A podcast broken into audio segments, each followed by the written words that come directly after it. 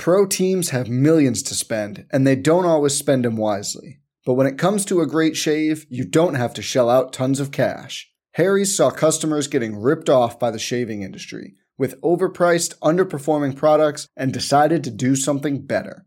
They found their own way to make beautifully designed razors for a fraction of the price of the other big brands, so you never wonder if you overpaid. Harry's shaving products look great, and the weighted handle makes shaving feel great too. I like to keep my beard neat, and Harry's always leaves me with a smooth yet crisp shave. Harry's quality is top notch, thanks to German engineered blades made in their own factory that stay sharp longer. You can get a five blade razor, weighted handle, foaming shave gel, and a travel cover for just three bucks at harrys.com slash bluewire. And Harry's has the highest customer satisfaction in the shaving industry, plus a convenient subscription option that you can cancel at any time. Getting the best doesn't mean spending the most when you shave with Harry's. Get started with a $13 trial set for just $3 at harrys.com slash bluewire. That's harrys.com slash bluewire for a $3 trial set. Good luck with the most beautiful game. Do us proud. Red alert! They're up and running again.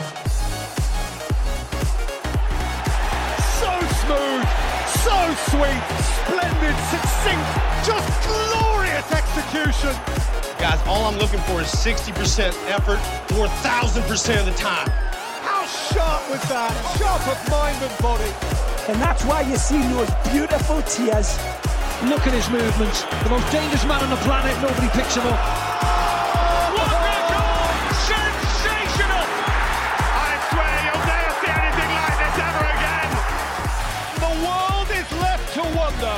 Wide-eyed, thrilled, bemused. How on earth did that happen? Hello, everybody, and welcome to Wondergoal, the soccer betting podcast from the Action Network. My name is Michael Leboff, and joining me for another season preview are my friends and colleagues, Anthony Dabbundo and BJ Cunningham. And we also have a very special guest with us today, Alon Shapiro from the FML, FPL, Fantasy, EPL podcast. Alon, welcome to the show. Thanks, man. I'm I'm psyched to be on. I'm a fan of the show. I'm a fan of gambling. I'm a fan of the Premier League. Let's do it, dude. Yeah, so you tick every box here along with Anthony, BJ, and myself. Uh, this will be a little bit different from our other Premier League season preview, which you can listen to on any podcast channel that you normally listen to us on. This one will be a snake draft with our favorite point totals for the upcoming Premier League season. So, in other words, let's say I like the Manchester United over as my favorite bet, and I'm up first in the draft. I would pick that one first, and then it would snake on through the league until all four of us have five teams or five bets. And, at the end of the year, we'll see who who did the best. It'll likely be me, uh, and Anthony will probably go 0 for 5. So that's where we're at now. Uh, BJ, Anthony, I'm ready to go. Are You guys ready to go? Anthony. Well, I'm a huge fan of buckets, Michael. So I'm really excited for this podcast. This is a great idea that I came up with uh, for us to do this. So I'm, I'm just excited. Let's just get into this. All right. Anthony, when, when, when were... I first pitched this podcast idea, they laughed at me. I thought it would be fun. We stole the idea from our, our compatriots over at Buckets, and it's going to be a lot of fun. And I am going to win the draft. I've never lost a draft ever.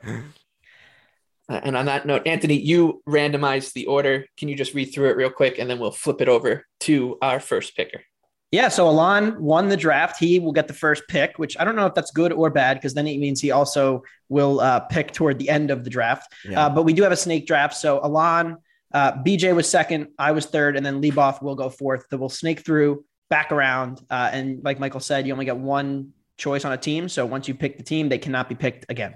Yeah, and it'll be a good way for us to touch on all 20 teams in a relatively quick fashion. All right, with all the homework out of the way, Alon, you're up. Your favorite point total bet for the upcoming 2022-2023 Premier League season? I'm on the clock. I feel like I need the like NFL draft music, you know, and all the graphics flying around. Alon is on the clock.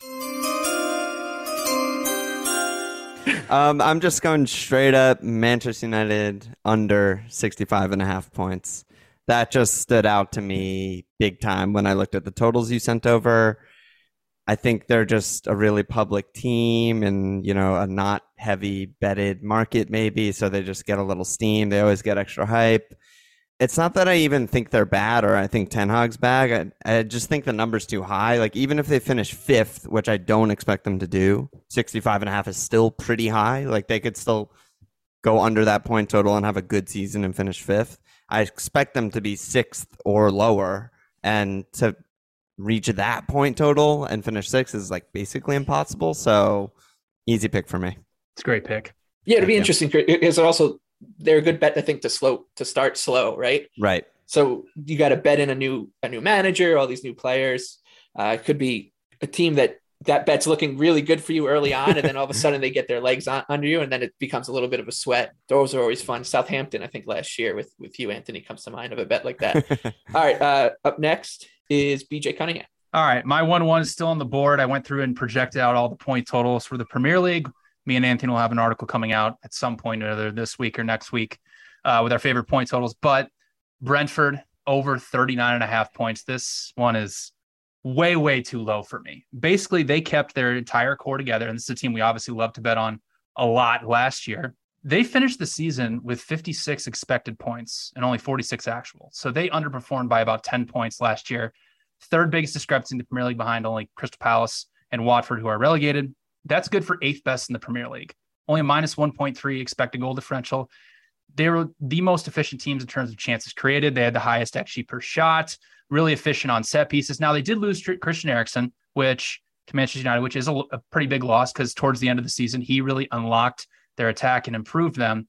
But while I went through a lot of the on-off splits with Eriksen in and out of the squad, they were minus 3.7 expected goal differential and 1.15 expected goals for per match without Eriksen. And they increased to about plus two expected goal differential, 1.5 expected goals for per match with Eriksen. So he did make a pretty drastic difference. But with those splits, their expected goals allowed per match were exactly the same 1.3 per match. So that would put them as a top 10 defense in the Premier League. And they did make some pretty good, I think, transfer moves this offseason. They added Aaron Hickey from Bologna, very promising Scottish left back. And they also added Keane Lewis Potter, Hull City's top scorer from the left wing position, which really helps them because Ivan Toney and Mbeumo are proven commodities in the Premier League. And then Keane Lewis Potter, who plays a left wing position, should be able to help you know their front three actually improve improve on that bad number of 1.15 expected goals per match. And that was also when they went through a lot of injuries in the middle of the season. So you know i have them projected at a little over 51 points. If you look at 538 they have brentford at 48 points. So this is the biggest edge for me on the board. And brentford over 39 and a half is way too low. They're projecting them as a relegation team. I don't see them even close to the relegation zone. I see them more as a top 10 team. So brentford over 39 and a half points for me is my first overall pick that was on my list too, and I can't believe you forgot to mention they also brought in Ben Me. All right, the only, the only center back depth for Ben Me, the only transfer, uh, coach transfer of the year after he was yeah, a player. True. That's true. That's a good so point. That'll help. We're obviously unabashed fans of the bees on this show. Uh, I'm with you on that one. Anthony, you're up next. First, though, what do you think about the Brentford total?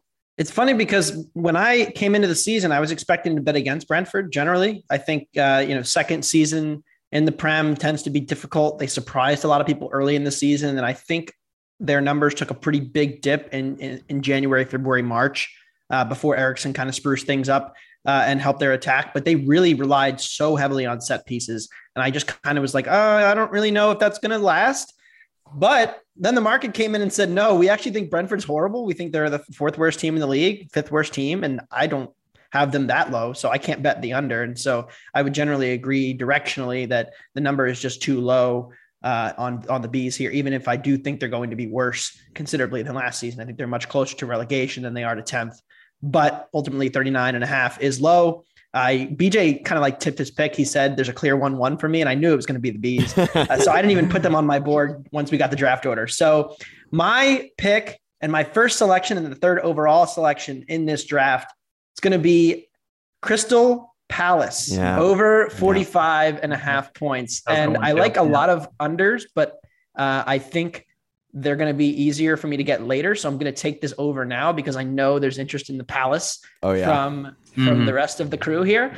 Uh, and and basically Crystal Palace, yes, they do lose Conor Gallagher, and, and I think that is a bit of a loss for them. But I think they made a couple of good additions with with Richards and Doucouré. Doucouré had some pretty promising two way midfield numbers in France. Uh, profiles as somebody who could be a decent squad player uh, for Palace this year. They underperformed their expected goals. Not only that, but they were just bad in close games. They had a lot of results, you know, kind of like one goal losses or draws that should have been wins or draws. And so what we see is, and that was really the biggest thing with Brighton two years ago was yes, they underperformed their XG relative to their expected goals for, but they also had a lot of good, really good wins. And then all the close games kind of teetered against them last season. And so generally speaking, if that evens out, I do expect Palace to be better. Uh, and Richards also pretty impressive uh, passing numbers, pretty impressive uh, overall uh, in the Bundesliga. I know I'm down on the Bundesliga as a league overall, but I think he fits the profile of what Vieira wanted when he went out and signed Guéhi last year, and and uh, and I think we saw that in their in their numbers of playing through pressure, how much more successful they were at doing that. They get another year of their new attacking pieces kind of coming together, and of course they have great home field advantage, which I always like with an over team, and they they profile well as an underdog to try to steal some points off the big team. So I'm going to take Palace over 45 and a half points. Yeah, that was a good game theory going uh, with that first. that they would have been uh, number one off the board for me. But it said I'll throw a little wrench into the system here. Lowest total on the board: Bournemouth 32 and a half points under. Uh, wow. For, for the wow. past. Oh well, I mean, it makes God. sense. I I have them as the worst team in the Premier League by a wide margin right now going into the year. They've done nothing. Scott Parker has said that they're not they're not expecting any investment really before or a significant investment before the season starts or the, the window closes. And look, let's look at the last five years in the Premier League. The last place team posted 22 points, 23 points, 21 points. Two out of those three were Norwich City. The 23 points was Sheffield United, 16 points, that's Huddersfield, and 31 points from West Brom. 32 and a half points is the total for Bournemouth. I think they're going to finish in last place in a league where we've seen right now it's turned into like a haves and a haves nots, especially with the you know bottom six teams over the past couple seasons. So if they're they are the worst team in the Premier League. I think they are the worst team in the in the league by far. It's going to be a real trudge just to get to 30. And it's very rare that the, the team that finishes in last in this generation of Premier League gets to 30. So giving me the extra two and a half point cushion, I'll take it. And and who's going to score for them?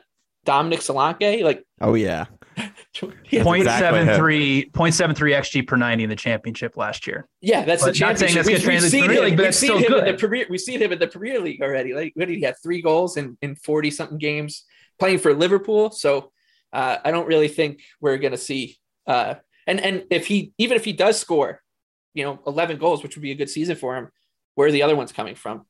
Going to be a tough season, I think, for the Cherries, and they'll probably yo-yo back. All right, back to me again. I'll go with Another under, I think this one will be at least on Anthony and BJ's list. Leicester City under 51 yeah. and a half mm, points. Yep. They finished up 52 last year and they're worse, right? They didn't get better. And their the difference between their expected points and their actual point total is as wide as almost anyone in the league. They had 42 expected points uh, last year, according to Understat. That puts them on the fringe of, of the relegation battle. I think that Brendan Rodgers is a pretty good bet if you can get access to the market on uh, first manager to leave his post or to get sacked. I just think it's going to be a lot of turnover uh, at the King Power coming up the season. We saw that they were they were a defensive mess last year. How are they going to get better? I don't know. So uh, give me the under 51 and a half on the Foxes. Anthony, anything for you on those two teams before we flip back down the draft order? Yeah, Leicester was going to be my pick there. So you did you did snipe that one from me. Uh, Alon and I have talked about this. You know, he's still a believer in Vardy. I am, and I understand.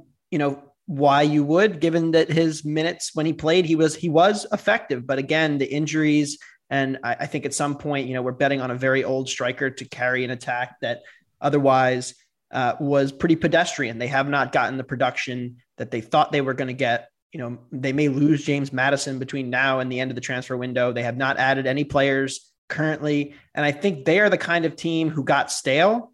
And when that happens, there's always a risk that if you don't make a, you know, additions or, or, or bring in new players, you have the same manager, you run the risk of things just going bad. And I think, like Michael said, I agree with you on Leicester. They have the most potential, I think, to really crash and burn. They could be a decent side. I mean, we still like a lot of their players. And if they just clean up the set piece defense, they might be better. But even if you look at rolling XG, I mean, the attack trended down pretty considerably second half of the season. So I generally agree on that one. Bournemouth too low to play an under for me. I, I couldn't get there. I'd almost play an over just reflexively, but I'm not too confident in Bournemouth either. It's, so that's a it's a funny gambling fallacy too. Uh, we see it. I see it all the time in the NHL.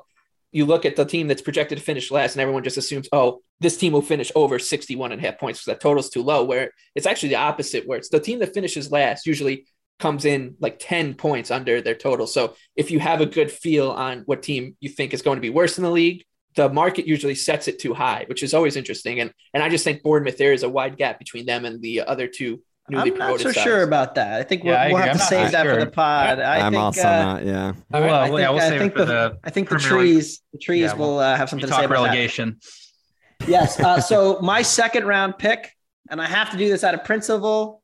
Wolves overs were a great joke last year on this podcast. And I'll tell you what, they became quite profitable at the end of the season because their defense fell off a cliff. I'm not sure how many Wolves overs we're going to be betting.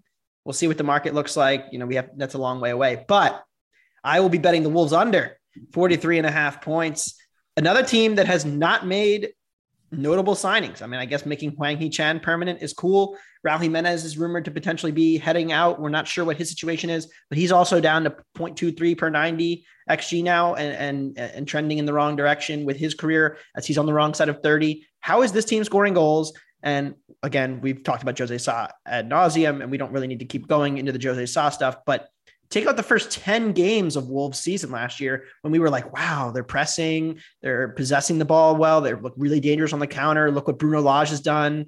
The, after that, they were genuinely terrible. 18th in expected goals for after February uh, and 19th in expected goal difference from February on. So very questionable metrics here. Don't hate a relegation ticket on them, but I'm taking the under 43 and a half, similar to my dislike of Saints. So hopefully that they, you know, they'll start really hot and then just fall off a cliff at the end of the season again. But uh, I do think Wolves are in, are in danger here. If they don't make any attacking signings, where are the goals coming from? All right, BJ, we're back onto you. Any thoughts on on what you've seen come off the board right now, uh, and then what your pick is? Yeah, I definitely agree with the Leicester under. So the only argument you can make for Leicester improving defensively is that Wesley Fofana was hurt last year and now he's back and healthy. So I guess you could say pairing him alongside Söyüncü would improve them defensively. But you know, Anthony already mentioned the overperformance in attack is is pretty drastic. So I highly doubt that Leicester's just going to trend upwards over 50 points. And then Wolves under. I mean, let's be honest, the market reacted to the Wolves overperformance last year. I mean, you know, they had they had 50 points, right? And so now we're basically down to 43 and a half saying the market they're going to regress by seven points. So um yeah it's it's it's interesting. I, I you know they obviously signed nathaniel collins from burnley not really a you know a, a big like sexy type signing but it gives them more center back depth i guess to just play that compact middle and give up 25 shots and uh 2.5 xg and only allow one. So we can just do that for a full season. Uh my pick for the second round i have to do it. Uh brighton over 47 and a half Damn points. Uh, yeah, this uh, this is interesting. So Brighton, they obviously l- lose Bissouma to Tottenham, which I don't think is a, as big of a loss as most people are making out to be. I think Mwepu can very easily slide into that role for to replace Bissouma. But if they lose Cucurella to Manchester City, I mean that's going to be detrimental to them because he led them in pretty much every single statistical category successful pressures, crosses, progressive passes and dribbles, tackles, interceptions, just everything. He's basically everything for them. But even if they do lose ha- them, I mean, Brighton's metrics across the board were incredibly imp- impressive last year, especially defensively. Sixth in non penalty expected goals allowed, seventh in shots per 90, third in big scoring chances allowed, and fifth in passes per defensive action. This is still a really good team that we talk about all the time, profiles really well against the big six sides because they are able to actually control possession.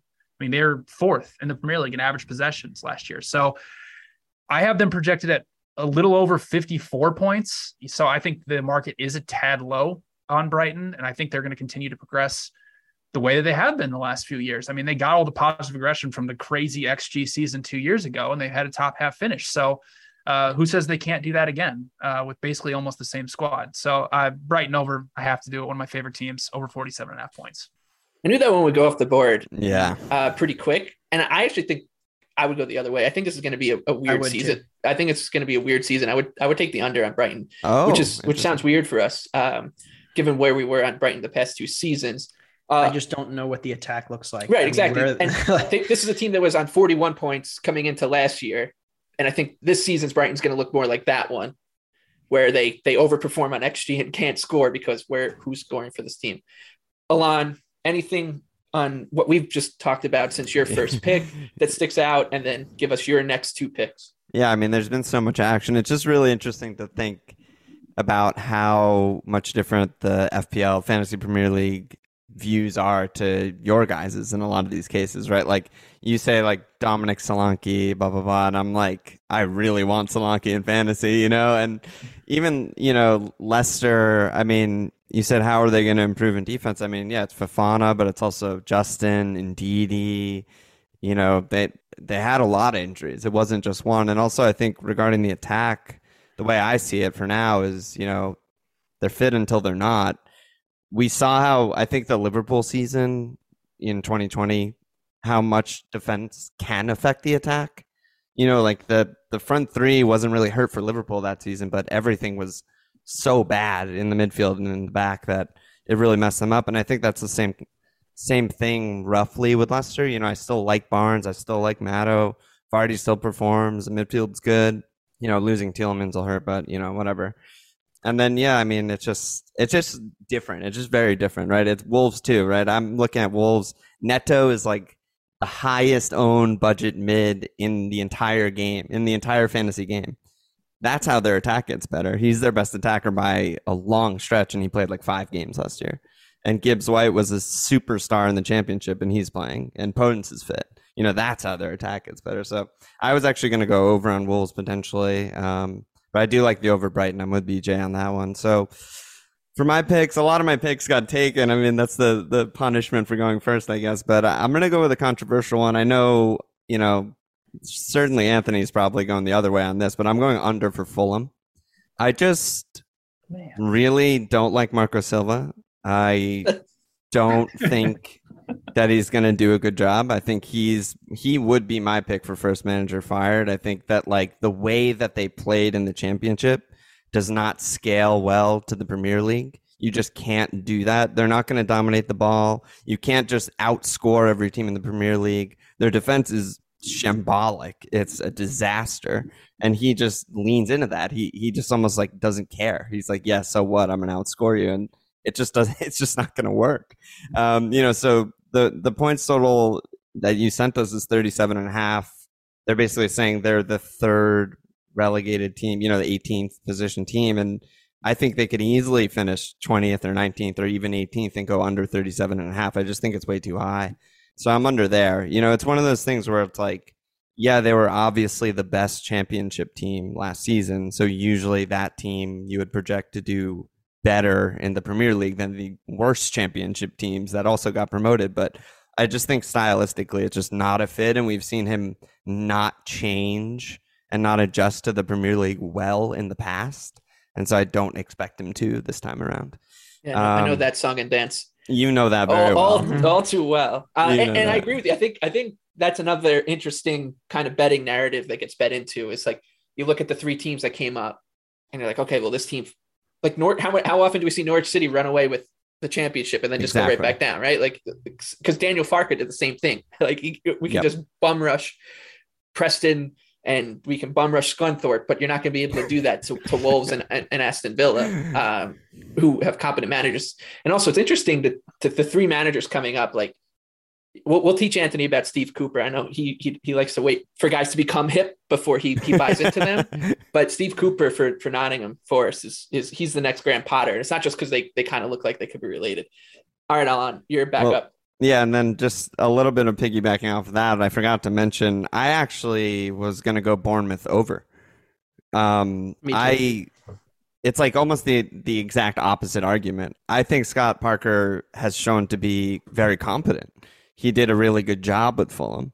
He knows that they have to play defensively and counter, and that's the only way through. And defense just matters so much more at the bottom of the table um, to me. So I, I actually was like, yeah, they they project in my head. You know, I'm not modeling, but in my head, I was like, yeah, they're probably going to be way better than these other teams at like adjusting to the Premier League. But um, anyway, yeah. So my other pick, a lot of my favorites were taken, so I'm struggling here a little bit. But I guess I guess I'm going to go Chelsea under. Mm. Um, you know, big call. good team, good manager, lots of good players. Love the Sterling buy. Think it's going to make them better. 71 and a half. I still just don't think that they're the third best team in the league. I think that Spurs are. And so if in my head I think they're finishing fourth, then that is too high a number. I mean, usually 72 points would not be fourth place. I mean, that's almost never happened, you know, at least recently. Koulibaly, I like, but he's, in my mind, significantly worse than Rudiger. He's older, he's declining. Yeah, and eh, again, like Sterling, I like. I think he's going to give them a lot of goals, but I hate their midfield. I just think it's really old and they keep just not addressing it. And all of them are injury prone. I think that's a big problem for them. Um, so yeah, I'm a little bit down on them. Yeah, I think if if you had to make me pick at, at Chelsea bet, I, I, would go under too. I think it's just a season that's ripe for chaos. I think. Yes. And and Thomas Tuchel is is someone who just wants to control everything. So that, yeah. like Anthony was kind of saying with Leicester, how where things have maybe gone stale, and that could cause a team to just kind of plummet, especially if they don't address the issue. The opposite is true, and I think Chelsea's kind of the opposite, where if everything just goes you know haywire, which there's a lot of potential for, and Tuchel loses his mind I mean, this this could, and when when you say it, I hate when people say like a season's a disaster for a team like Chelsea because that just means they finish sixth or seventh and, and whatever. That's that's still yeah a good. It is a disaster. Yeah, but it's a good season for for no. Everton. It's an amazing well, season. Well, right, for right, Everton. You, you, you, watch a very different league than I do, right? Like you're competing yeah. for these spots, right? So it's yeah, very yeah. different. All right, BJ, you're up next. Anything on Chelsea, Fulham, yeah, I, I actually kind of like the Chelsea over 71 and a half. I think that okay. adding Koulibaly really basically it's just a it's a one for one swap, I believe, with Rudiger. And you know, we'll see if they get Koundé or if Barcelona gets him, who knows. Uh, but the Sterling signing obviously improves them in attack. And I, I mean Pro teams have millions to spend, and they don't always spend them wisely. But when it comes to a great shave, you don't have to shell out tons of cash. Harry's saw customers getting ripped off by the shaving industry with overpriced, underperforming products and decided to do something better. They found their own way to make beautifully designed razors for a fraction of the price of the other big brands, so you never wonder if you overpaid. Harry's shaving products look great, and the weighted handle makes shaving feel great too. I like to keep my beard neat, and Harry's always leaves me with a smooth yet crisp shave. Harry's quality is top notch, thanks to German engineered blades made in their own factory that stay sharp longer. You can get a five blade razor, weighted handle, foaming shave gel, and a travel cover for just three bucks at harrys.com slash bluewire. And Harry's has the highest customer satisfaction in the shaving industry, plus a convenient subscription option that you can cancel at any time. Getting the best doesn't mean spending the most when you shave with Harry's. Get started with a $13 trial set for just $3 at harrys.com slash bluewire. That's harrys.com slash bluewire for a $3 trial set.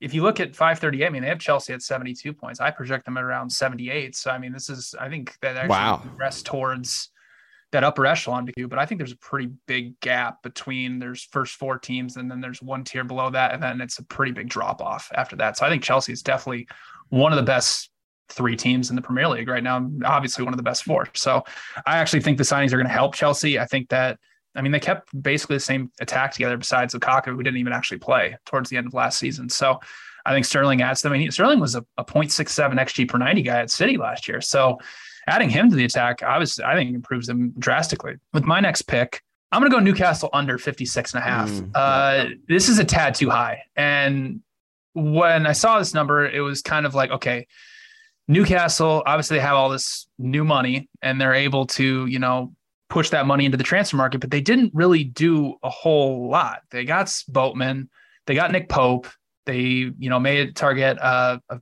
a permanent signing, but that's about it. You know, it's not really in this team, even if you take them from obviously they were pretty terrible up until January when they actually got bought and then they made some signings. They'll get Trippier back from injury. So yeah, you can say they improve, they'll improve a little bit but they were basically an even expected goal differential from January on last year. So that's not, you know, a team that's going to project to finish in the top six or seven, which is basically what you're going to have to get with 56 or 57 points. So for Newcastle, I mean, who knows? Maybe towards the end of the window, they'll make a, a gigantic splash and they'll get like Neymar or something. But um, but who knows? Uh, but yeah, 56 and a half is is a tad high. I mean, they're basically projecting Newcastle to be basically the best team outside the top six, which is a little high for me uh, mm-hmm. comparatively some of the other teams that are near them up towards the uh, that upper echelon outside the top six. So Newcastle under 56 and a half is a tad too high for me, so I'll take their under. Yeah, I'm happy you took that. I wasn't going near that that one at all. Uh, Anthony, what are your thoughts? And you're up next.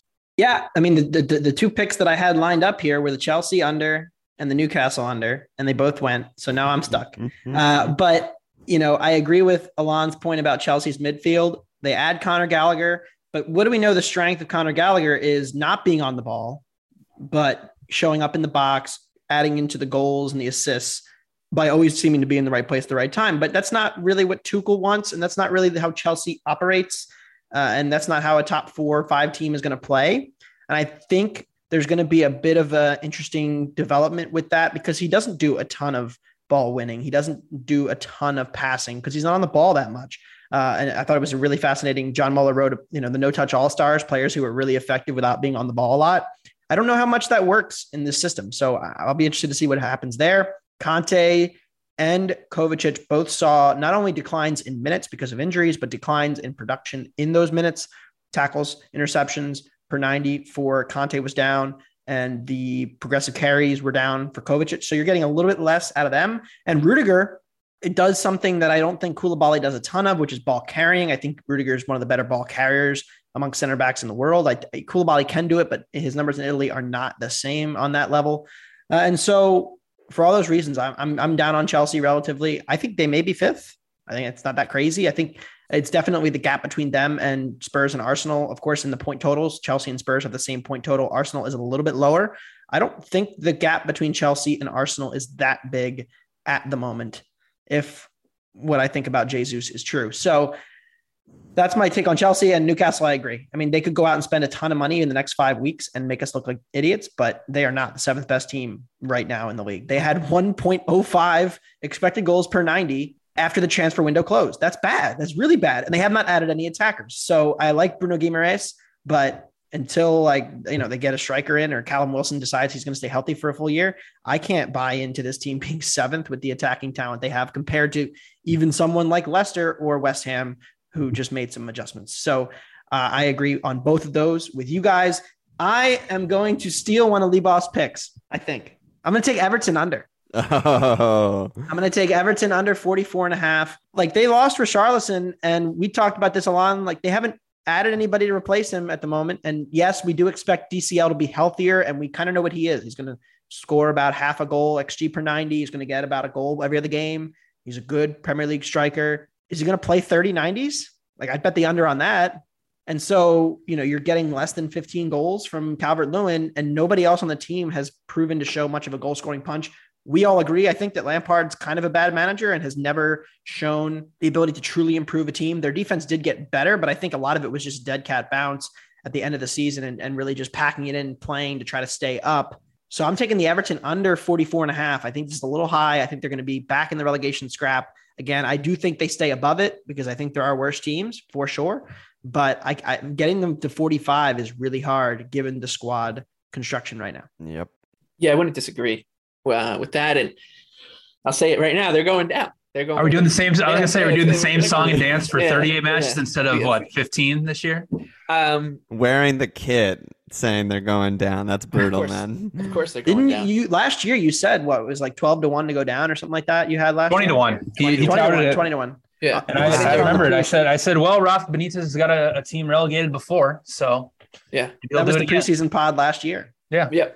Um, and- but like you said, they, they haven't done anything to Richarlison was, I think, their most important player in the most important part of the season, right? Like literally willed them across the line against two different teams to get four points, one a draw against Leicester, where he scored the tying goal, and then that game against uh, Palace at the end too. Like just was just incredible all over the place, and he does so much too from from his position. You're gonna love him, Anthony.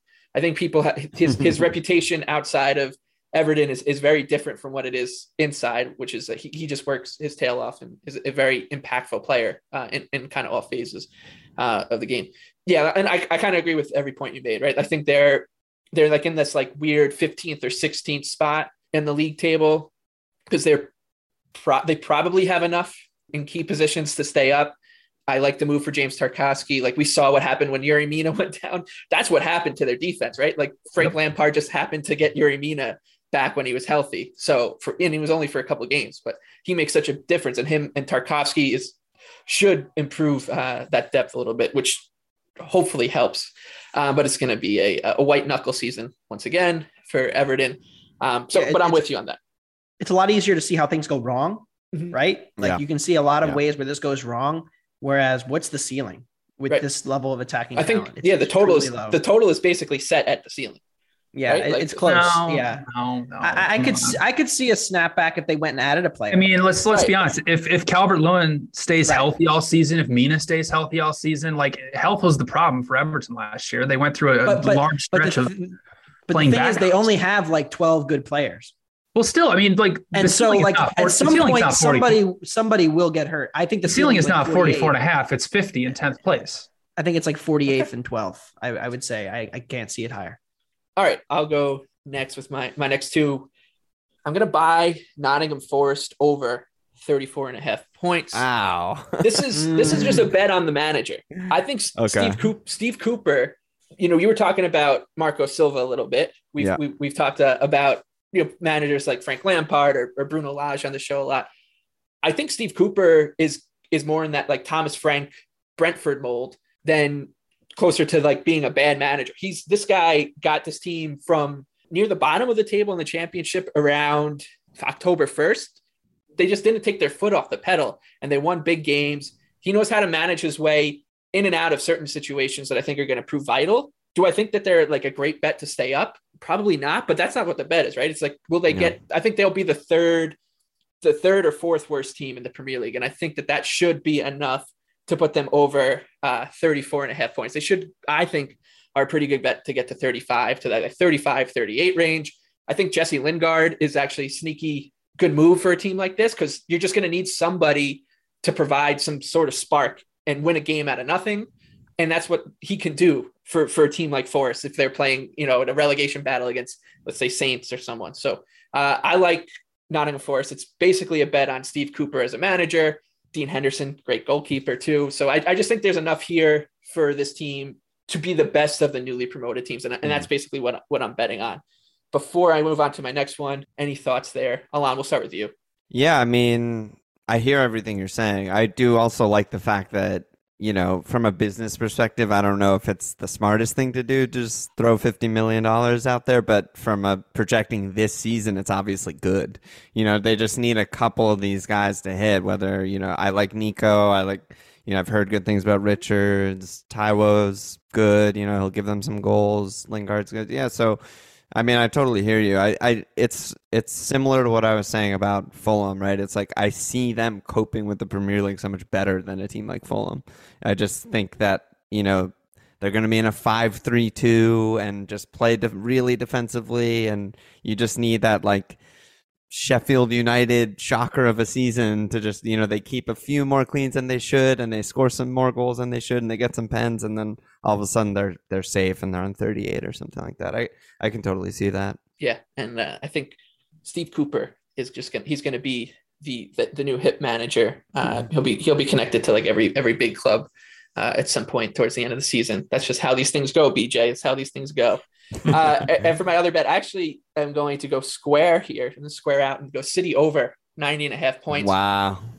I just think they're much better than everybody else in the league. They finished on mm. 93 points last year. I think they're better. And, and I think if Liverpool drops back a little bit, there's just going to be more like there's going to be less pressure on them in this crazy run. And I just I think this this team's going to waltz. Uh, Doesn't that work against them?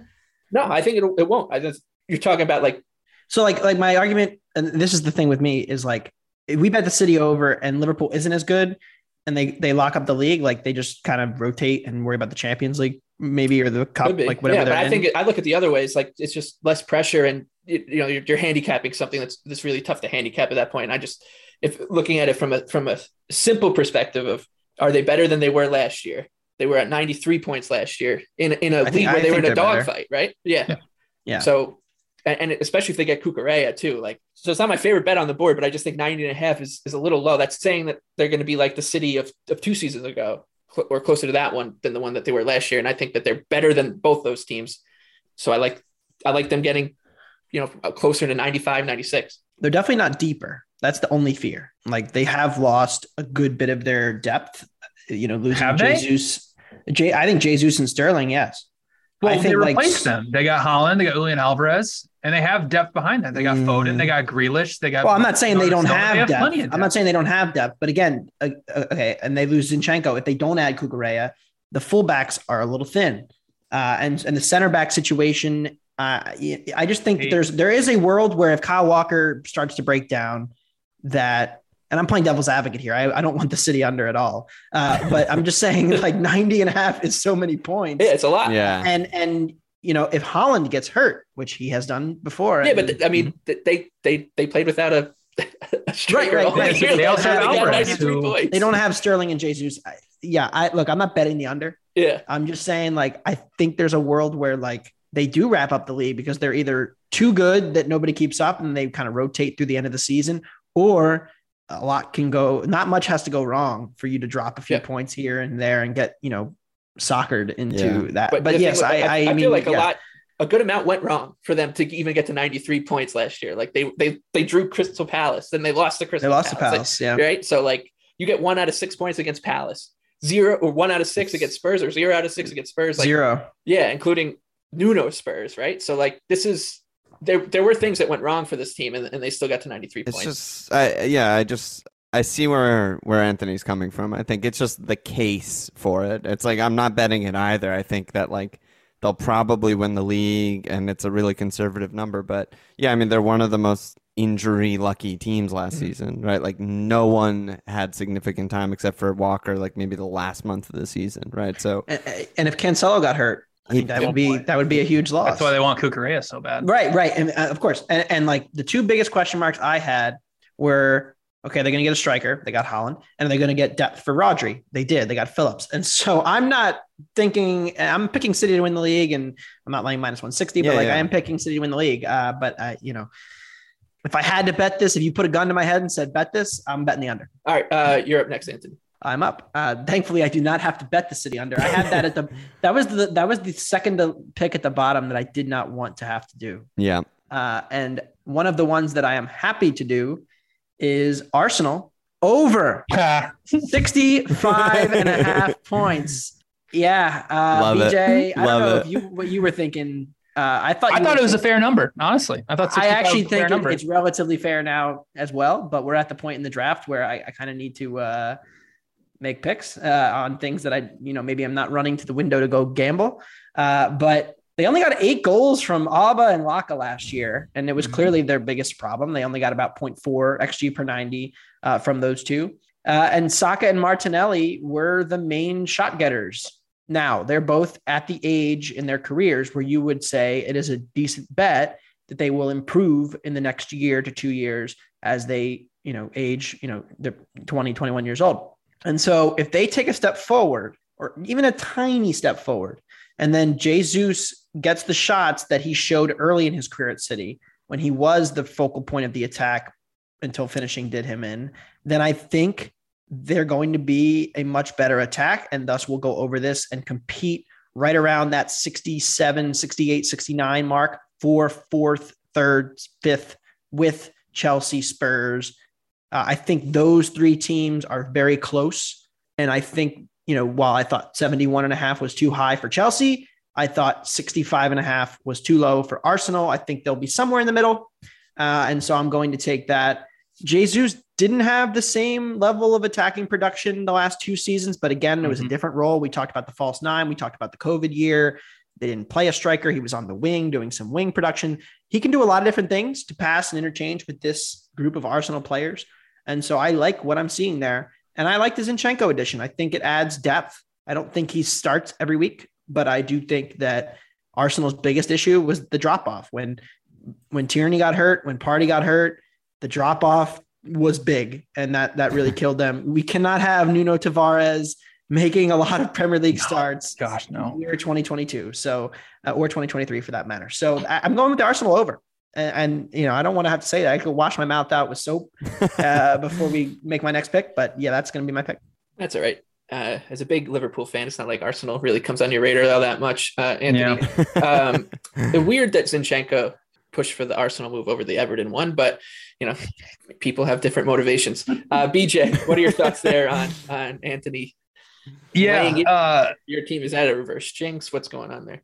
I don't know. I don't know what he's trying to do. He's trying to, I don't know, get in my good graces or something before the season, I guess. But um, yeah, I have Arsenal projected right on about 65.4, something like right on with what it is. And it's going to be an interesting season. Uh, Anthony hit the nail on the head. Is like they have to be healthy, and they have added depth to help out with that. I think William Saliba is going to be a fantastic addition coming back from loan on Marseille. He's another guy that can play multiple positions. So you have him and Zinchenko. That should sure up your center midfielder depth and everything. So who knows if Arsenal actually wants to go after Tielemans.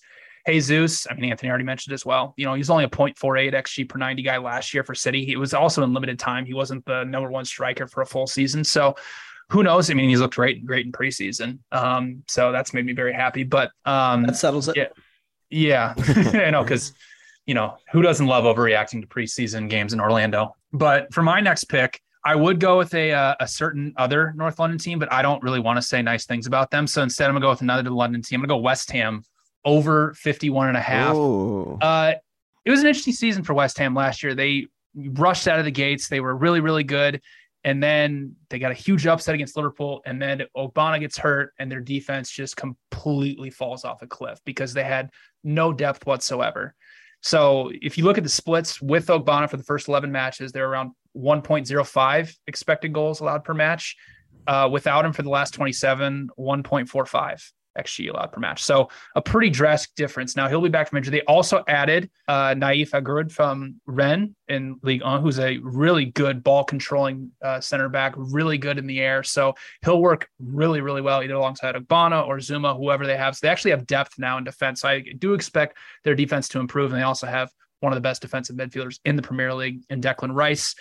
Offensively, it's a little interesting. You know, Michail Antonio, he's, you know, one of our favorites here on this podcast, but he wasn't that great uh, last season. They just added Scamacca from Sassuolo, who I'm not really sure how he's going to fit in West Ham. He's a drastic overperformer. I know he had 16 goals, but that was on 10.8 in the, you know, wide open Serie A. So I don't know how that's really going to translate to the Premier League, but they still have all of their wingers and great attackers, including Jarrod Bowen, who I expect to take a big leap forward and start to become essentially one of the best wingers uh, outside the top six.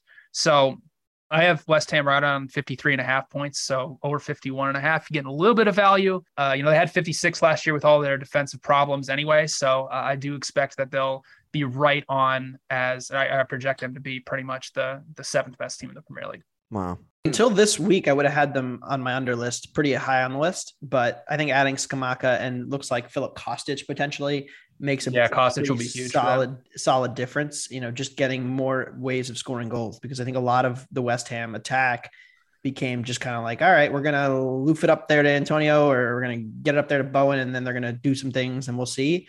Whereas I think Kostic and Scamacca, yeah, I'm not as high on Scamacca either. Like when Arsenal was looking at him, I was like, eh, I was, probably, yeah, that was probably like, doesn't make Arsenal know. better, uh, but I like he can be a good supplemental piece in a West Ham team, and he is relatively young. So I, I'm I'm intrigued by what they've done this this offseason now. You do worry about Europe because I think Europe definitely seemed like it caught up with them by the second half of the season, the squad depth, but they've added some depth pieces. And so they still went, but they still went over this this, yeah, this total, still, yeah. I mean, still went 50, exactly with yeah, all those so, problems. So right, yeah. right, and they did run well. I mean, their finishing ran they ran pretty well finishing wise, but uh, overall, I, overall, I think what happened in the last week with Scamacca and looks like Kostic too has kept me away from them, generally speaking. Whereas I was leaning toward the under. Well, one thing uh, about Scamacca is we never question David Moyes' transfer business. No, never. No. question a manager like David Moyes yeah. too. Uh, Who doesn't believe in David Moyes? That's right. All right, Alon, uh, your final two picks coming our way, but uh, anything on what you've heard since we yeah. went to you?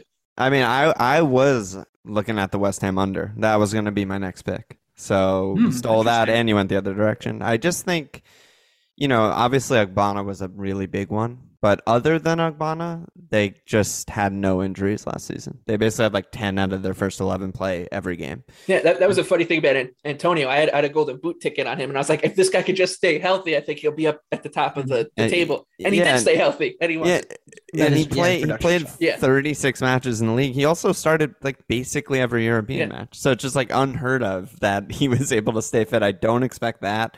Aguerd or Aguerd, however you say his name, just got ankle surgery. So you hate to see that for a new signing. You know, I just think that, you know, a couple injuries, Antonio, I'm not sure about Scamacca either. You know, Europe, I, I just, they did sort of reinforce, but I just don't think it's enough. And I'm just not that high on them going into the season. I think they're fine, but, you know, we're not left with that many great picks. I was going to go under, but it's mm-hmm. close. Um, for my first pick, I'll go Aston Villa over. 51 and a half, I feel is it's actually very low. I, am I thought you guys would be all over this pick, so I'm I'm really happy that it fell to me. I mean, I think they're at worst probably a top half team, and that you know whether it's 10th, you know 11th, 10th, 9th around there conservatively, in my opinion, that's above 51 and a half points already. And I think they have the upside of being like seventh you know, they could be the 17, they could be right outside the top six, they could be eighth easily. And so I think that the range is pretty favorable, at least in my mind, of like where I expect them to end up. You know, obviously Gerrard gets sacked. It's a nightmare. Ollie can't score, whatever. Any team could go through a nightmare, but I just don't really see it that much. I like I like their players. I like their business a lot that they did early in the summer. You know, everyone's fit. Everyone's ready to go. Um, you know, I, I think they should be good. They finally have a DM. They haven't had one in like four years. So, you know, Kamara in there, Diego Carlos at the back. I, I just think they're good. So I'll do that. And then now I'm left with just like four teams that I really don't want to pick. you know, so it's between Liverpool, Spurs, Leeds, Southampton, and I'm just like sweating over here, not knowing what to do. I mean, I'm a Liverpool supporter. My temptation is to go over but I'm not sure I'm going to go there. It's, it's scaring me how conservative the 538 projections are. Like they have City at 85 points and Liverpool at 80 points. I'm like, what? Yeah, they're just naturally going to kind of smush everybody together. That's yeah, yeah. Of, when you run 10,000 you know simulations, that's just kind of how it works because there's the disaster scenarios. Right, right. Where right. like this, you can only go up to you know, 95 really yeah. with Liverpool. Like they're not going to get 100 points. Oh, I shouldn't say that. I'll come back to that later. But like they, they're probably not getting 100 points, but like, yeah, they could get everybody hurt again and go to 74. Right. And I think about, you know, where they've been recently under Klopp. So it's like two out of the last four seasons. I think they're 92 points and 98 points or something like that, or 99, you know, and then, you know, they had that the really bad injury year the even the year before that when they lost the title to City again, they were one point off. It was like ninety seven or something, right? So the trend is for both City and Liverpool to be like mid nineties ish. So I don't really know why it's 85 and a half. I guess fuck it, I'll just go over over for Liverpool and just be a homer. I mean, I don't know what else I want to do here. So I just I mean, I'm curious to hear what you guys think because it sort of sounded like what you guys were saying is you think Liverpool will take a step back. I just don't really get that. I don't think they're like markedly better, but I just don't really see how they're worse. Um, you know, they added some pieces. You know, Mane, maybe maybe that's your reasoning. I could see that, but I also expect like Diaz to get better. He was only there for half a season. You know, Nunez will contribute in some way. Carvalho is interesting. You know, I don't know they're a good team. Klopp's, you know, 1A, 1B, best manager in the world. So going over 85 and a half over seems okay to me. Michael, what do you think about that comment? Klopp being 1A, 1B, best manager in the world. What do you think? yeah, I mean, you know what I think. It's it's it's it's Lampard and then Klopp, right? Yeah, exactly. no, I, I I think on the show it's it's we have this funny kind of relationship with Liverpool where they are always overvalued. Like they the price is always inflated on Liverpool. Yeah. And we almost always show value betting against them. And then we almost always lose. Yeah. Yeah. So like that is that is the kind of rock in a hard place you have when you're betting quote unquote numbers, not teams. Like B- BJ's projections won't Anthony's projections won't show value on on Liverpool all that much. Kind of in the same way Anthony was just talking about the 538 models. Like it's just really hard for models to get to you know minus 1600 on a on a three-way money line right like it's just 90 hard. minute soccer match. right Yeah. so yeah, it's just I, I guess the what I'm thinking in that in that regard. Sorry to cut you off. Is just like, at what point does it become okay? Klopp is clearly like doing something, or the numbers are clearly not picking something up because he just they just keep overperforming and squeezing these out. So the, the numbers are they are picking that up. They're- i think Right. they, they give they give him they give the team so much Right, credit right, right. and we're the ones who are are not catching up to it. Like that's the problem. So right, you're probably Well, right. Like I, I didn't want to go i was happy. I was really worried that this one was going to come to me and then i would have to take the under. Uh, but uh not because i like it or anything because if i if liverpool just didn't exist i'd probably be in a, in a beach house somewhere. Um anthony what are your thoughts? Uh, you know, I think the thing we missed, and and this is something that you know, we talk about, like how we adjust to these teams. Alisson being like by far the best one-on-one keeper in the Prem, I think is what is throwing off me when, when I consistently bet the other team team total over a half, uh, and they get two one-on-ones, and one goes off the post, and the other one, you know, he makes this incredible fingertip save or something. Uh, and I, I really think you know when you watch Liverpool and you're like, this defense can't continue to be this good. Like they need to concede more goals. And then sometimes they do. Like, you know, the end of the year, they did concede early in every game. Uh, and I think a lot of that was just fatigue. I also think Liverpool, you know, the biggest question mark for me with these top, top teams is the World Cup. You know, Liverpool's Yeah. going to have the entire squad out at the World Cup, whereas some of these mid table teams aren't. And the same is true for City. The sa- I mean, the same is true for Good the really all, most of the top five or six. We we don't know. We've never had this kind of situation before. Usually, players are coming back off the World Cup, and you're like, oh, they might start slow. But this weird break in the middle, I'm like, man, you know, like pretty much all of their best players are going to be playing for their teams in the World Cup. You know, and so what do we expect potentially from that? Uh, you know, that's another variable we haven't really talked about, but we should. It seems like they're done with business. Is Nunez better than Mane right now No. this season? no, I, I, So, I so then I think like yeah. I think you'd have to and, and, and you know so I think you'd have to expect somewhat of a step back. Salah is now wrong side of 30. Do we think he may take a step back? Good. Yeah, I said that last year and then he was insane. So like, he was I never that good to can't- begin with Listen, Yeah, so like I can't I can't like I, again I'm playing devil's advocate here. No, with, no, like, I- think with I totally get it. I don't want to run to the book to bet the under on the Liverpool either. Uh, but if I were to bet it, I'd probably bet the under. But in in the case of specifically Mo, Diaz, Robbo, they're at least they're not going to the World Cup. that It's is like true. the first Yes, summer probably off for all of Everton, them. Everton don't have to deal with that issue either yeah, and then they get is a good. full winter break. You know, so Yeah. if the, if there's a year where Mo's just going to go back to like scoring 30 plus, it's probably this year more than any other year in the future. You know, two he has two breaks versus almost never having one. All right uh bj yeah, I mean, next. r- real, real quick with the Liverpool thing. So last year, 86 and a half expected points. And that was pretty much, you know, they, the biggest thing with Liverpool, I mean, it, I, I think it's just injuries. Like if guys can stay healthy, like Fabinho and Thiago, like, yeah, Liverpool be right there over 85 and a half. Yeah. If they're not healthy, then you dip more towards the under because we saw there were countless times. I remember in the middle of, you know, it was around, I think, October, September of last year where they had a bunch of midfielders injured and you had to basically go with like Keita, Milner, and other Right guys around Christmas. right the, around Christmas. the Spurs game, right? It was mean, the, that Spurs, was- yeah. the Leicester, the Leicester game. Yep. Yeah. I, I I specifically remember them going up to nothing on Brighton like early on Yep. in September and October, and then they just had no like midfielders that could basically stop Brighton and and you know Bissouma and and, and Mwepu, and basically they were able to come back and you know basically tie the game. So like it's situations like that we obviously Yep. saw you know two years ago when catastrophic injuries and then they fell off and barely were able to make top four. So uh, I think 85 and a half is, is pretty fair uh, of, of a number. Um, if they stay healthy, they're going over 85 and a half. If they don't, they'll probably be right around there. So um, for my next pick, um, I, I really just don't want to talk about Tottenham because I have only like positive things to say. So I really just don't want to say them. I'll go Southampton under 30 and a half. Uh, it's yeah, it's So a very low. low number. It's I'll be It's honest. so, Oh, it's so very, it made me so low. mad. It made me Yeah, so mad when I saw this total. I I was like, know. Yeah, it's 46 and a very, half, very low. Um, and like I, I mean, there can be arguments for the over here. Like, Yeah. uh, there can be. Um, but I mean, from January first on, and this has happened for two straight years now, where this team just gets burnt out from all this pressing and over a long stretch of season. Now we're gonna have more condensed games. Over a long stretch. And they did make some moves to get some depth, but I mean, only Norwich, Watford, and Wolves had a worse expected goal differential from January 1st on last year than Southampton. They lose Broja. They haven't made really any signings to replace them, so they're just going to roll with Che Adams and Adam Armstrong. That might be the worst uh, attack in the Premier League in terms of two strikers. I'm, I'm, like, I'm not even joking. Like, I think Bournemouth it's, might it's bad. Better. So that's really bad.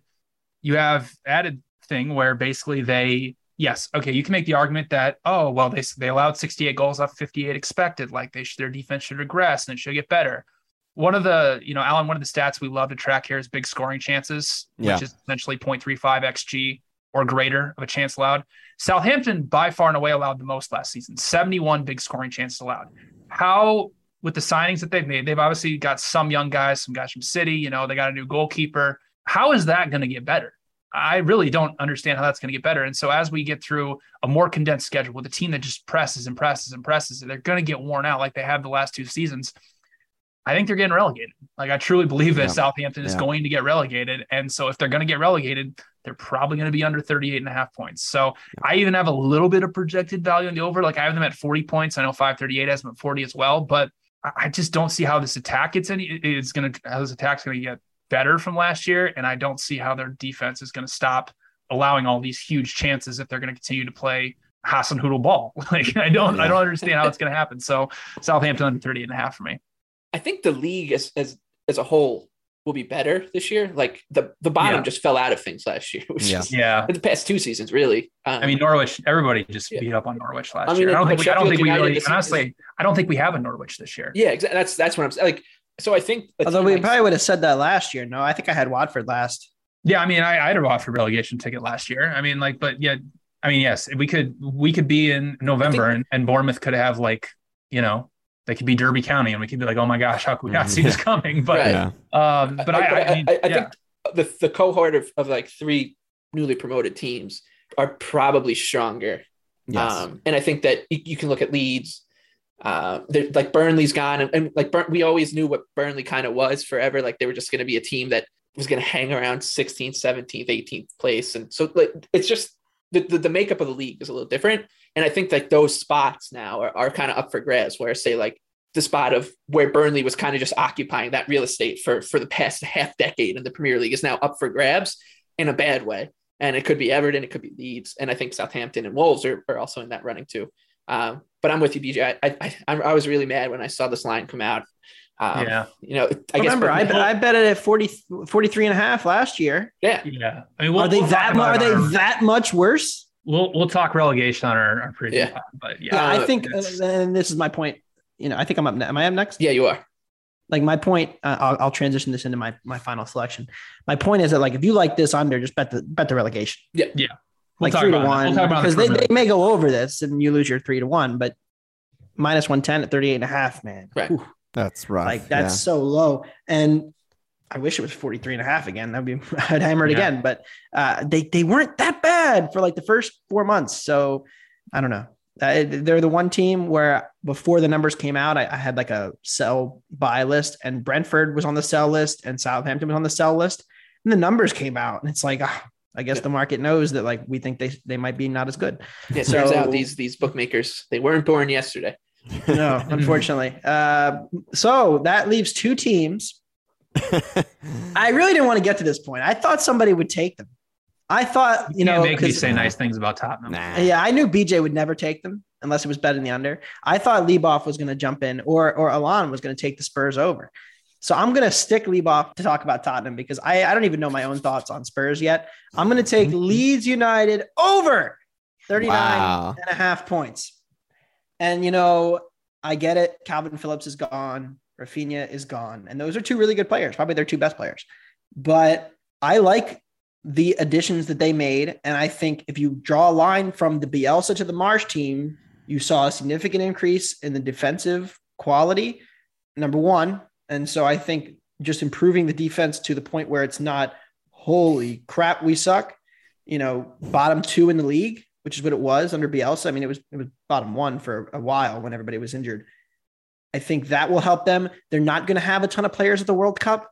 And so, despite the condensed schedule, I think having that break will enable them to get healthier. Whereas, you know, of course, you know, the rest of the teams around them probably the same situation. But I think because they don't have the depth, I think that will hurt them less. And they still are going to press, even if it's a little bit different. And so I think the, the break helps them a little bit more than, say, like a Nottingham Forest or, you know, who's right next to them at the table, like a Fulham, for example. Yeah, Southampton. Uh, and so I think that the drop off from their best players, and they got nothing from Bamford last year. I think that was the one thing we didn't really talk about, and we don't know if he's going to be healthy or not. But odds are he will play more than he did last year. Uh, and he's when he's played in the, you know, he was excellent in the championship, and his numbers the first year in the Prem under Bielsa were very impressive. You know, uh, well over or slightly over a half of an XG per ninety. So I think I'm buying Leeds being a little bit healthier I like the Aaronson edition. I like the Adams edition. I, I don't know how many minutes you'll get from Adams. That's always been his biggest problem. But my most underrated signing of the summer, and somebody I'm extremely excited to watch, and I haven't looked at FPL, yeah. but I'm kind of curious on him, is my guy Luis Sinisterra uh, from the Nord. We the Nord, fine Nord. Uh, I think I thought it was a great signing. It kind of flew under the radar. They got him on the cheap. He's really young, super explosive. Uh, I won't say he's Luis Diaz, but like they're kind of similar. Uh, and so uh, you know, I don't think he's on that level, but I, I do think he's pretty good. He's uh, and, and uh, I think he makes a, a, help to replace the ball progression that they lose in Raphinha being gone. So I'm going to take the Leeds over, and that will leave Mr. Leboff with the final team, which I did not expect to be the final team when we started this podcast. Neither did I. And then I saw how this was going. This bet was on my list of, you know, I, I had like six or seven that I that I wanted, and this one was on it so last year Spurs started the season five five and one. They were remember they won their first three games and they lost the last three, and then they won two in a row. And then they went winless for three, and they still finished on seventy one points. So this team's better than I think they got better in the offseason, obviously, and they're now a, a team that's adjusted to Antonio Conte's system. Another situation where bookmakers have proven to us that they weren't born yesterday was that Spurs 14 to 1 to win the title is absurdly short like absurdly short. Yep. Um, but before, like, you know, if if if bookmakers had this agreement where they all would release their lines together at like 9 a.m., like Christmas morning almost, and you just had to be the first one to get to the numbers, and I would rush to bet each other. Yeah, I would. I would rush to bet the Spurs title future at the number I would think going to bed that the night before that it was like you know 35 to 1 40 to 1 and it wasn't obviously uh 14 to 1 is, is way too short now to get involved but i like the over uh Richarlison, Bissouma I think you know you were talking about the under the radar signing. I think for for our show, like we and and and Alon show, like we we love Bissouma as a player. uh, like we we all do. Incredible signing and, and can completely change and improve. It, he would have made any team, whether you're City or Bournemouth, better by leaps and bounds. And he goes to Tottenham. Richarlison, like I said, he is incredibly versatile. He works hard. He wins the ball. He's good in the box. He's much smarter than people give him credit for. And I think he's the type of guy that Antonio Conte will love because he just runs himself ragged every night. And what does he do? Is he provides some scoring depth. He takes some pressure off of Kane and Son.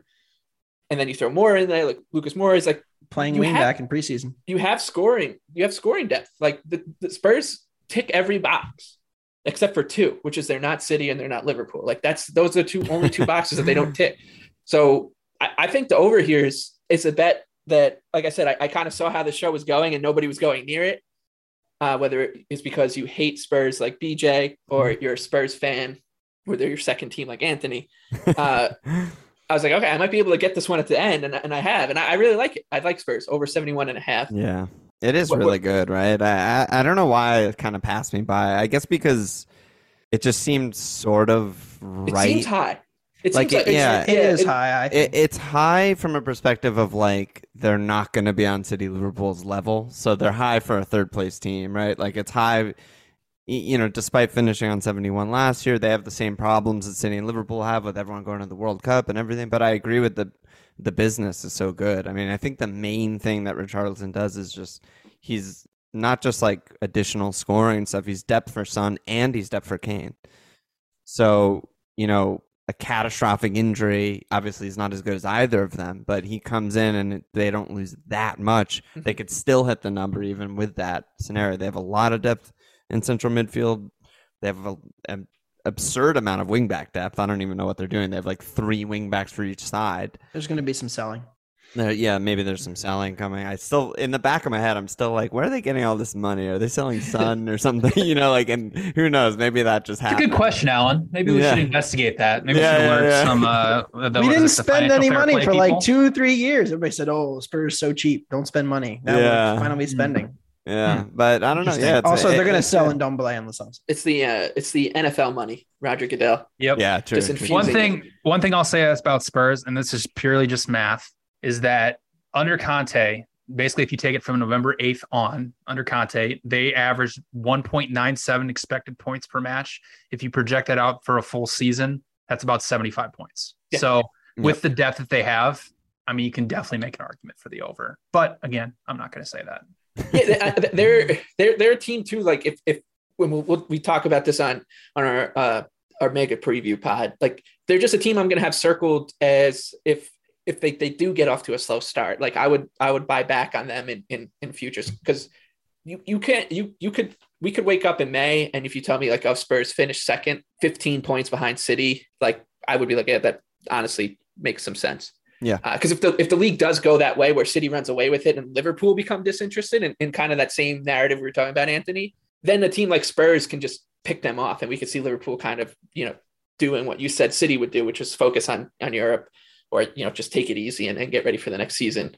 Um, so yeah, I, I think I'm I'm very bullish on uh, on Spurs. Just even even though the market is as well, like I'm kind of right up there with them. Will I be betting them on a game to game basis? Probably not, because I think the price will probably get too high. But in, in terms of like where, where books have them associated with like with their peers, like Chelsea, Arsenal, I guess uh, United, you could say, and then and then the big two. Like I think It's hard to bet Spurs. it- it is, but if you, I think they'll they'll be a good value side in that cohort, right? In the in the Right. against other Big Six teams. So that's how I'm uh, kind of approaching them this season, the over and backing them that way. Yeah, because like 14 to 1 is too low to win the league. They're not going to win the league, but they're like minus 130 to get top four, which is like not fun to tie up your money Right. in a minus 130 market for the Yeah. whole season. So like it's it's hard with those three teams, you know, and those four teams in the middle Champions there. League. That's Yeah, that's where that's I mean, where we'll we see what look the groups look like. Right. Arsenal, uh, BJ, will you be betting Arsenal in the Champions League this year? Or just- Oh No, but I'll, I'll be happy to bet against Spurs in the Europa League uh, knockout round. All right. Uh, before this devolves, uh, let's wrap it up. Alon, obviously, we, we thank you for coming on. We'll definitely have you on again uh, throughout the season. I mean, we'll, we'll update this throughout. But Anthony, you, you now have him hooked on Fantasy Premier League, Well- and, and he wants to. Michael, I think we have to say one. Uh, our only our our two guests that we've ever had on the show are Fabrizio Romano Yeah. and Alon. oh Yeah. my So god. English company. Wow. Yes, yes, our buddy Fabrizio Romano. If you want Fabrizio, to, who just by the way breaking news. I know this podcast is going to come out much later, so you'll already know it. But it looks like Koundé is going to Barcelona. There you go. I mean, they have tons of money. Um, Yeah, they just So, have unlimited. Money. And if you want to hear about Barcelona's transfer saga, uh, definitely listen to our Fabrizio Romano uh, interview from uh, July, earlier in July, like around the 22nd. And Anthony, before we sign off, you did want to say something. Yeah, you know, so I went on Alon's show. We talked Prem futures uh, from the gambling side. He does a podcast focused on fantasy Premier League, which I did not know just how big that community is, but uh, Yeah. it, it is pretty impressive. And it's something that I used to do, but have not been that into in the last few years. You know, it kind of takes a back seat. Same thing with fantasy football for me. Like I don't even really play it anymore, but um, I want to get in on it. So let's let's create a league. Uh, I'm going. We we did create a league, the Wondergoal Fantasy Premier League group. Uh, we're going to drop the link in the show notes if you want to join. We'll put a prize in for like the winners at the end of the season. We'll have to talk to our No, overlords winner, for winner, that. we, we could say it. Winners, So- winners will get a kit of their choice. Home and I away. think I, I think I might have a Tottenham scarf around here that our, our listeners can win. but we will we will figure out exactly what the prize is going to be but we'll talk about that on a future show but the link to join is going to be in the show notes come play fantasy prem with us we're going to have some fun with it alon i'll shoot you the link as well yes. uh, and if i beat you alon then uh, you're going to have to answer some questions okay, that's very fair. Um, and uh, and real quick before we go Alon, uh, just do a quick minute spiel on on what you guys got going on over on the FML yeah, FPL I mean, podcast. it'll be hopefully less than a minute. I mean, we just we we pod twice a week. One of them's behind Patreon paywall, but for the preseason, there's no paywall, so it's just like nonstop content. Like July and August. I mean, specifically July is just like preseason previews, fireside chats. You know, we had Anthony on, we had we bring on specialists, team specialists, other really good FPL managers, way better than me or my co-host Walsh. Um, but you know, it's a fun time. We shoot the shit. It's uh, not safe for work, but you know, we get it done. We talk about everything. We we're very opinionated. It's uh, yeah, get in there. FML, FPL, easy to remember. And this has been the Wonder podcast featuring our special guest, Alon Shapiro of the FML FPL podcast. We have a ton of uh, preseason content. The Premier League season starts Friday, August 5th. We will have our regular weekend preview podcast for that weekend coming up as well. Uh, we'll talk about some European leagues on a separate preview podcast. And I just can't believe it's back already. Again, the, the strangest off season in, in all sports, I say, the, the Premier League, because it, it, it, it, at the same time feels endless. Uh, so for Anthony Dabbundo, BJ Cunningham, and Alon Shapiro, I'm Mike Leboff, and we will see you next time.